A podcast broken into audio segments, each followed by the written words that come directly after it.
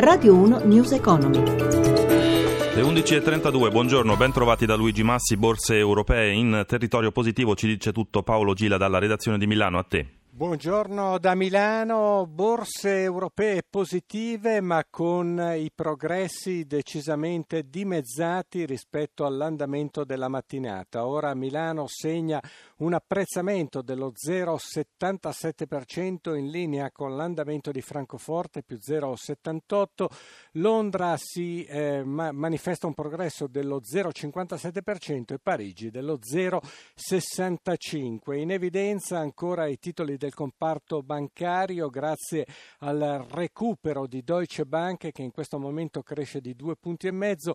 Tutti i titoli del comparto manifestano il segno positivo con l'eccezione di Monte dei Paschi di Siena che arretra dello 0,72% sulle voci ancora insistenti che riguardano il piano di salvataggio e sulla possibilità di convertire parte delle obbligazioni in azioni. Con il petrolio che risale leggermente a 44 dollari e 90 centesimi il barile alla vigilia del vertice OPEC che si terrà nel pomeriggio ad Algeri, Qualche titolo del comparto manifesta un progresso, ma del tutto risicato. Eni più 0,40%. Stabilità sul versante dei titoli di Stato, con l'asta dei bot collocata una tranche di 6 miliardi di euro eh, di semestrali al rendimento minimo dello 0,25 ma negativo. Infine, per quanto riguarda i cambi, l'euro incrocia il dollaro a 1,1215 su posizioni di stabilità rispetto alle indicazioni di ieri.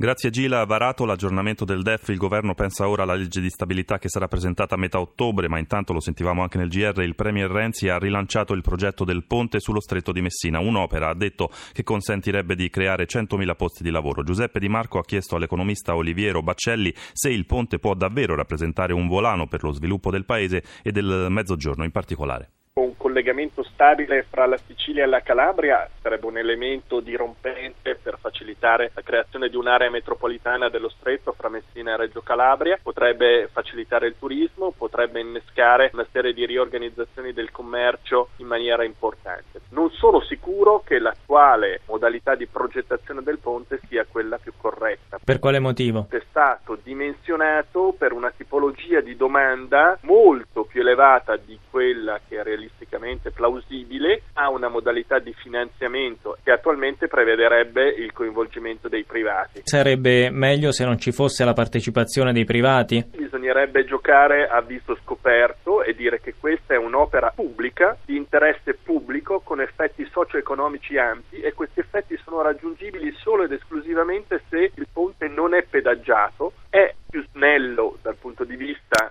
infrastrutturale, quindi meno impattante sui territori eh, attraversati. Negli altri paesi dove esistono opere di queste dimensioni, questi ponti vengono realizzati dallo Stato o con il concorso dei privati? Il caso più simile è probabilmente quello del ponte dell'Oresund fra Danimarca e Svezia e fin dall'inizio entrambi gli stati sono stati coinvolti in modo pieno e il finanziamento è stato al 100% pubblico.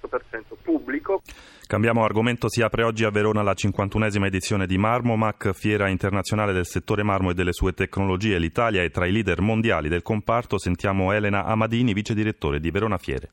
Marmomac è una manifestazione mondiale, un settore che ha un giro di affari di 23 miliardi di dollari ed è un settore che non ha risentito particolarmente della crisi degli interscambi. Venendo al tema Italia, ci sono 3.300 aziende per un comparto che muove un fatturato complessivo di 4 miliardi e 2 di euro e che per tre quarti vive di esportazione. In cima a tutto abbiamo gli Stati Uniti, primo mercato di sbocco per tutte le aziende del comparto italiano. Dopodiché la Germania Germania, la Svizzera e anche i paesi arabi. L'Egitto sarebbe un mercato molto importante, però naturalmente ci sono delle tensioni che si riverberano evidentemente anche poi sulle attività commerciali. I nostri mani vanno a finire anche in Cina e vanno in Cina anche le tecnologie, perché bisogna dire che sulle tecnologie l'Italia ha obiettivamente una leadership quali quantitativa, per cui i nostri macchinari sono molto importanti. Un mercato nuovo che si sta aprendo e bisognerà, siamo un po' tutti lì che guardiamo e attendiamo gli sviluppi, dopo la fine delle sanzioni, poi sicuramente l'Iran. L'Iran è un paese produttore, il terzo o il quarto paese produttore al mondo e ha una fame molto forte, molto significativa di tecnologie, quindi c'è sicuramente questa richiesta. Noi per esempio quest'anno, un piccolo segnale, però abbiamo molte più aziende dall'Iran e anche molte delegazioni di Bayer. In regia Fulvio Cellini da Luigi Massi, buon proseguimento d'ascolto su RAI Radio 1. Radio 1 News Economy.